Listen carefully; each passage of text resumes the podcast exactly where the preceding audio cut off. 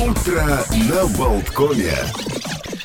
Мы продолжаем «Утро на Болткоме». Олег Пек и Александр Шунин вместе с вами. И к нам присоединяется руководитель Елговас поликлиника Кинтия Барлотти. Здравствуйте, доброе утро. Только вас немножко не слышно. А, к сожалению, Да, но я вижу, что госпожа Барлотти что-то тем не Доброе менее говорит. утро. Да, Вот сейчас, отлично, да, да. связь установлена, прекрасная. А, Кинтия, доброе утро. А, Итак, да, с осени прошлого года в Европе фиксируется недостаток лекарств, э, в Латвии в том числе. А Сейчас, судя по участившейся информации, проблема достигла апогея, не хватает даже антибиотиков, э, и хотелось бы выяснить э, ну, с помощью профессионала, Как могла сложиться такая ситуация? Чем э, можно заменить вот эти недостающие медикаменты и подготовиться к следующему сезону? Никто не знает, что будет дальше. Может, опять пандемия, может, война продолжится. Давайте поговорим на эту тему. Jā, labrīt. Eh, Protams, protams kad ārstiem ir liels problēmas pašlaik ar, ar medikamentu piegādi. Protams, mēs iztiekam kā varam. Un eh, tas, tas ir saistīts, eh, viens, vari, viens ir tas, ar ko ir saistīts, tas ir Covid ierobežojumi, eh, tas ir transporta trūkums, kas bija transporta ķēžu piegādes pārāvumi. Viss tas sākās divu gadu atpakaļ Covid laikā. Covid ierobežojumu dēļ, un tas turpinās pašlaik ar politisko situāciju. Protams, daudzas rūpnīcas ir samazinājušas savas ražošanas, vai Covid laikā pārgāja uz ražotnēm, kas ražo, piemēram, eh, aizsardzības med- dažādas lietas. Un, eh, Tāpēc tie, jā, un vēl tas, ka ne tikai Covid ir pie mums, ir gripa, Ja mums ir eh, respirators sincitiālais vīrus uzradies, akūta respiratorās infekcijas, un tas viss reizē ir sakarā ar ātro ziemas sākumu, arī gripa sākās diezgan ātri, un tās vakcīnas, kas tiek veidotas gripai, tās eh, parasti 60% ir ā, derīgs eh, konkrētai gripai, bet tikpat labi var arī būt kāds cits cēlums, un tur nevar tīri uz 100% nodrošināt sevi. Нужно ли э, паниковать по этому поводу, потому что все мы знаем, что э, как раз, когда начинается дефицит, люди, наоборот, начинают бросаться и закупать еще больше, чтобы было какой-то запас дома, и это еще больше усугубляет дефицит, поэтому, в принципе, ну вот э, как сделать так, чтобы не было этого чувства паники у людей, что они... Ажиотажного Даже спроса. ажиотажного спроса. Mums jau pagājušajā gadā ieteica ne- gan mēdī, gan eh, speciālisti eh, nedaudz tās zāles uzkrāt pie sevis. Tas, protams, arī veidojas zinām deficītu. Bet domāju, ka panikai īsti iemesla nav, jo ģimenes ārsts ir tas, pie kā ir jāgriežas, un ģimenes ārsts vienmēr eh, cenšas atrast risinājumu. Mu- Mums ir Jāgaunas poliklinikā desmit ģimenes ārsti, un faktiski viņi ļoti cieši sadarbojas ar aptiekām no rīta noskaidro, kādi ir iespējamie medikamenti, ko var izrakstīt, vai arī zvana, zvana vairākām aptiekām un sūta uz turieni pacients. Konkrēti izraksta trīs medikamentus, dažādus, un tātad ar lūgumu aptiekai vienu no tiem dot. Tā kā faktiski risinājumi ir, protams, kad tas papildus sarežģīja ārsta darbu. Хотелось бы уточнить такой момент. Ну вот, ладно, поставки э, Запада, где тоже дефицит. А Импорт из Украины осложнен логистическими проблемами, идет война. А Из России, Белоруссии мы больше ничего не закупаем, тоже это э, логично и понятно. А, Но у нас есть местные э, фарма- ну, эти фармпредприятия, Гриндекс, Оленфарм. А Как отражается вот вся эта ситуация на их работе?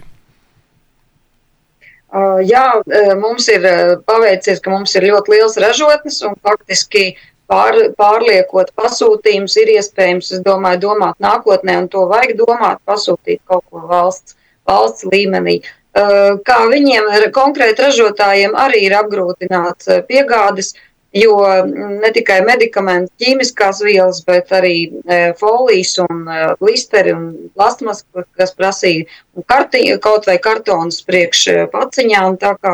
Ir, protams, eh, apgrūtināts šīs piegādes, eh, ražotāji meklē pa visu valsti, jo ir jāmaina uh, valsts un piegādes un līgumi. Kā cik mēs no Krievijas un Baltkrievijas pašlaik neko nesaņemam. Tā kā, eh, teiksim tā, izaicinājumi pilns laiks. Угу. Ну, то есть, насколько я понимаю, это относится не только к гигантам, уже озвученным Гриндексу и да, Фарму, но, в принципе, и а, аптекам на месте, потому что ну, в достаточном количестве э, хотя бы частично лекарства приготовляются на месте. Jā, ir iespēja, un pašlaik Latvijā 498 aptiekas iegūšas licenci. Ne jau visas viņas, protams, to dara, jo tās diezgan vajadzīgas gan speciālists, gan telpas ir ieguvuši licenci zāļu gatavošanai, pagatavošanai.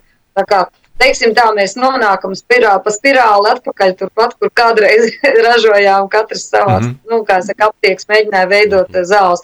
Pašlaik lielākā problēma ir ar bērniem, kur viņiem ir jāveido suspensijas, jeb jā, jāiepērk, un pat cik viņas trūkst, tad aptiekā ir iespējams pasūtīt. Ārsti to arī dara. Pasūta, viņi, kā saka, no lielās amoksicilīna devas izveido mazāku un savieno tādā veidā, kad veidojās suspenzija, kuru nākamā dienā, teiksim, var vai dienas, vai divu starpību pasūtīt ārstu.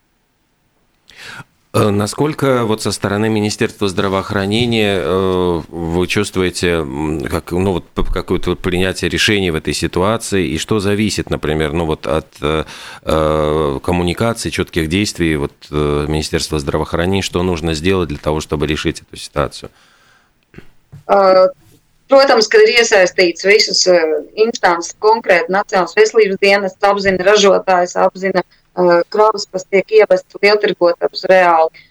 Visi pašlaik to ak akūti mēģina risināt problēmas. Lieta ir tāda, ka jau divi ap gadi atpakaļ mēs Covid situācijā sapratām, ka trūkst piegādes, sāk pārtrūkt piegādes daudziem produktiem, nu, celtniecībai, ja, citi IT risinājumi. Ja. Faktiski šo situāciju varēja paredzēt. Mēs esam mieru, cilvēku mieru laikā dzīvojuši, mēs nesaprotam, kā tas varētu būt tāds, nu, teiksim, kaut kas var pietrūkt. Nu, pašlaik tas ir tāds rezultējums, kas Covid laikā sakrājās un pašlaik politisko situāciju rezultātā tiešām ir pārtraukumi ķēdēs piegādes, ir problēmas ar zālēm. Kā to risināt? Eh, mans viens no maniem ieteikumiem, ko es domāju, noteikti ir jāpārdomā arī valdības līmenī, ir jāveido eh, kaut vai daļai valsts lieltirgotava, kura varētu noteikt gan cenu samazināt, gan pat taisno iepirkt no ražotājiem. Nu, tas ir tāds liels lēmums, bet katrā gadījumā citās valstīs tas ir un konkrēti kaut vai onkoloģijas zāles, tad varētu iet pat taisnot ar šādu iepirkumu. Tas samazinātu cenu par 30% un ietaupītu mūsu līdzekļus. А онкологических, я так понимаю, медикаментов тоже этот кризис касается? Э, kā lūdzu? лекарств для онкологических больных этот кризис тоже а, jā, tas pie mums pašlaik vēl viņi ir pieejami onkoloģijas zāles, bet konkrēti, piemēram, Francijā trūkst jau šīs piegādes, bet attiecīgi tiek meklēts atkal citi medikamenti. Ir tāda iespēja ārstiem aizvietot. Ну, то есть один из выходов – это определенный заказ со стороны государства и определенные накопления tas, man liekas, vispār būtu jāveido konkrēta stratēģijas grupa, noteikti tāda arī ir. Pirmkārt, jāizveido saraksts. Es zinu, ka NVD Nacionālās veselības dienests jau gadu atpakaļ vai divu gadu atpakaļ šādu sarakstu izveidoja. Viņš ir jāatjauno akūtās zāles, kas nepieciešams medicīnai, kas nepieciešams mūsu iedzīvotājiem. Un tā, un, pirmkārt, otrkārt, ir, ja ne, ja ne lietrigota, tad jāveido uzkrājumi. Uzkrājums arī es apzināju gan olaini, gan grindeks, ja ir vienošanās, viņi arī to varētu veidot. E, kaut vai divu, trīs mēnešu uzkrājumu. Pašlaik gan, gan ambulatorās iestādes, gan slimnīcas veido uzkrājumus pie sevis, divu, trīs mēnešu saka, lielumā, jo apjomā, jo tāpēc, ka nekad nevar zināt, kas notiks. Tāpat to arī vajadzētu darīt. Zālēm ir jāveido uzkrājumi. Un konkrēti, lai šādas, šādas situācijas turpmāk vismaz varētu pārdzīvot ziemu un nebūtu tāds akūts.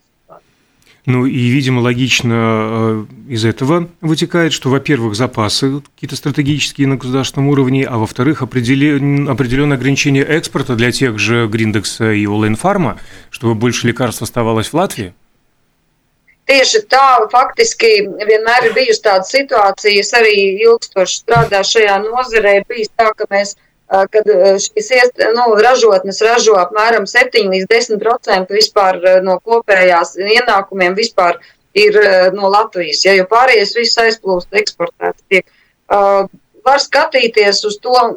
Ir divas lietas, mēs varam būt kā postpadomu cilvēki gribējām kaut kādas vairāk ticam ārzemju zālēm, uzticamies. Mm. Pašlaik ražotnes ir ar vismodernāko tehniku un tehnoloģiju ap, aprīkotas, un viņām pat ir daudz modernāka iespējas nekā pat dažām labām ārzemju zālēm ražotnēm. Tas nozīmē, ka mums ir jāveido kaut kāda sapratne. Tāpat kā mēs izvēlamies Latvijas produktus lauksaimniecībā, ir jāizvēlās vairāk savi produkti. Jo tas, kāds daudzums tiek tirgots šeit, protams, daudzējādā jomā nosaka arī mūsu, mūsu klientu, tā teikt, iedzīvotāju vai izvēle aptiekā.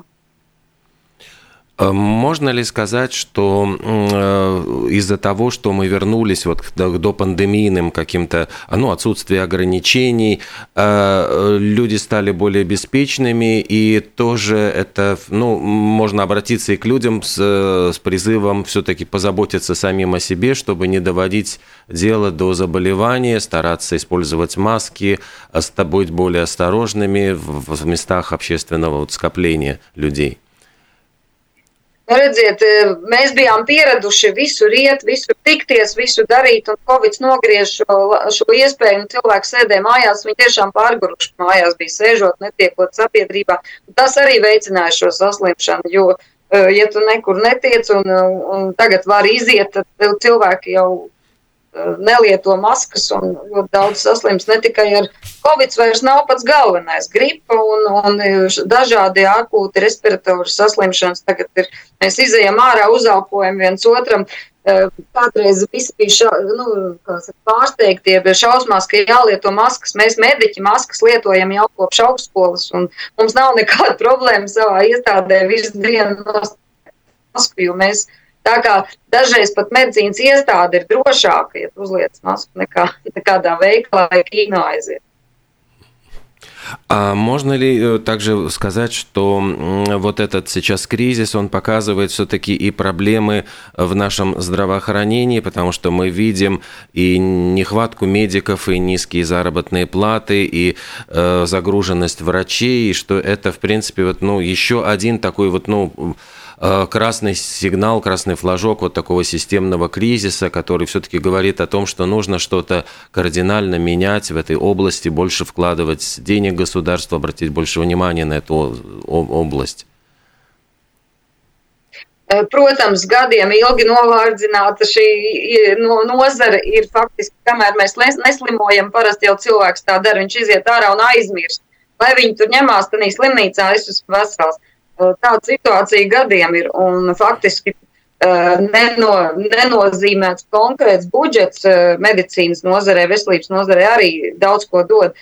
Faktiski nu, minimums 10-14% no kopējā IKP produktiem vajadzētu būt ienākumiem noteikti no, novirzītiem uz veselību. Jo, ja paskatās otrādi, kādu, kādu aizsardzību var veidot vai kādu ekonomiku var celt cilvēku, kas slimo. Nu, veselība faktiski ir pat galvenā. Protams, es kā mediķis varu to saku to tādā, tādā jomā, bet būtībā tiešām, ja mēs domātu par savu veselību, sāktu ar veselības mācību vispār. Eh, skolās jāievieš veselības sapratne, veselības mācība, lai cilvēks jau bērnībā saprot, ko nozīmē nešķaudīt otram virsū, bet eh, nu, izsargāties un vispār laicīgi iet eh, pie ārstiem un vingrot un reizi gadā iet uz profilaktiskām apskatēm. Tā kā Tā ir ļoti globāla sistēma, kas taisnība konkrēti Latvijā ir diezgan klibo.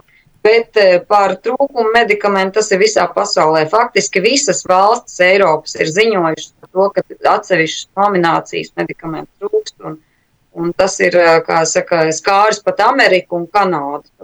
Mēs vienīgie ciešam, nu, bet attiecīgi mums ir droši vien daļēji nav tik viegli, bija grūtāk, jo pati sistēma, diemžēl, arī kliboja nepārtraukts ārstu trūkums, īpaši reģionos, un nepārtraukti māsīņas saņem ļoti maz arī algas, kāpēc, lai ietu cilvēks jauns, cilvēks strādāt, kā saka, aprūpēt pacientu, aprūpēt, ja viņam maksā, nu, diezgan smieklīgi to algu salīdzinājumā ar ārzemju medi, mediķiem, tāpēc arī daļa jauniešu aizplūst. Tā ir tāda globāla klibošana, mūsu sistēma klibo un taisni nevar jau gaidīt no cilvēkiem liels ekonomiskus uh, uzrāvienus, jeb ienākumus, ja viņi pamat, pamatā slimo un, un nav vesela sabiedrība. А значит, из этого следует какой вывод? Закаливаться, различная угу. профилактика, укрепление иммунитета, поможем и себе, и государству. Сам себе хозяин, ты сам должен себя, Tāpēc, pašam ir jārūpējas par sevi, tāpēc tiešām jā, e, vingrošanas, e, veselības aprūpe. E, pārgājieni, nav ko sēdēt mājās. Ir jāiet vismaz, kā, saka, kā mums saka, 10,000 km soļi vismaz katru dienu vai katru otro dienu. Un, un tas ir daudz atkarīgs no sevis. Protams, mēs nevaram nekādi to medikamentu trūkumu uzlabot ar šo, bet mēs varam savu. Ну, хотя бы сами, да, станем здоровее. И, кстати, ну, ровно о том же нам Конечно. говорил наш недавний гость, представитель, в общем-то, фитнес-индустрии, который, сколько он сказал, что здоровый человек да. снижает нагрузку на систему здравоохранения примерно на 5-7 тысяч евро в год. Да. И себе помог, и родному государству. Киньте, огром... Ja veselības да. nozarē, ja veselībā pašā veselības apmācībā bērniem iestāstīt, ka viņam jāvingro no rīta. Un tāds viņš izaugtu, viņš nodarbotos daudz veselāku dzīvesveidu. Ну, так же, как с, чте... с, господи, простите, раннее утро выговорить не могу. Как и с чтением книг. Вот, привычка, да. которая вырабатывается с детства и на всю жизнь, и как здоровый пример а, и собственным детям а, потом.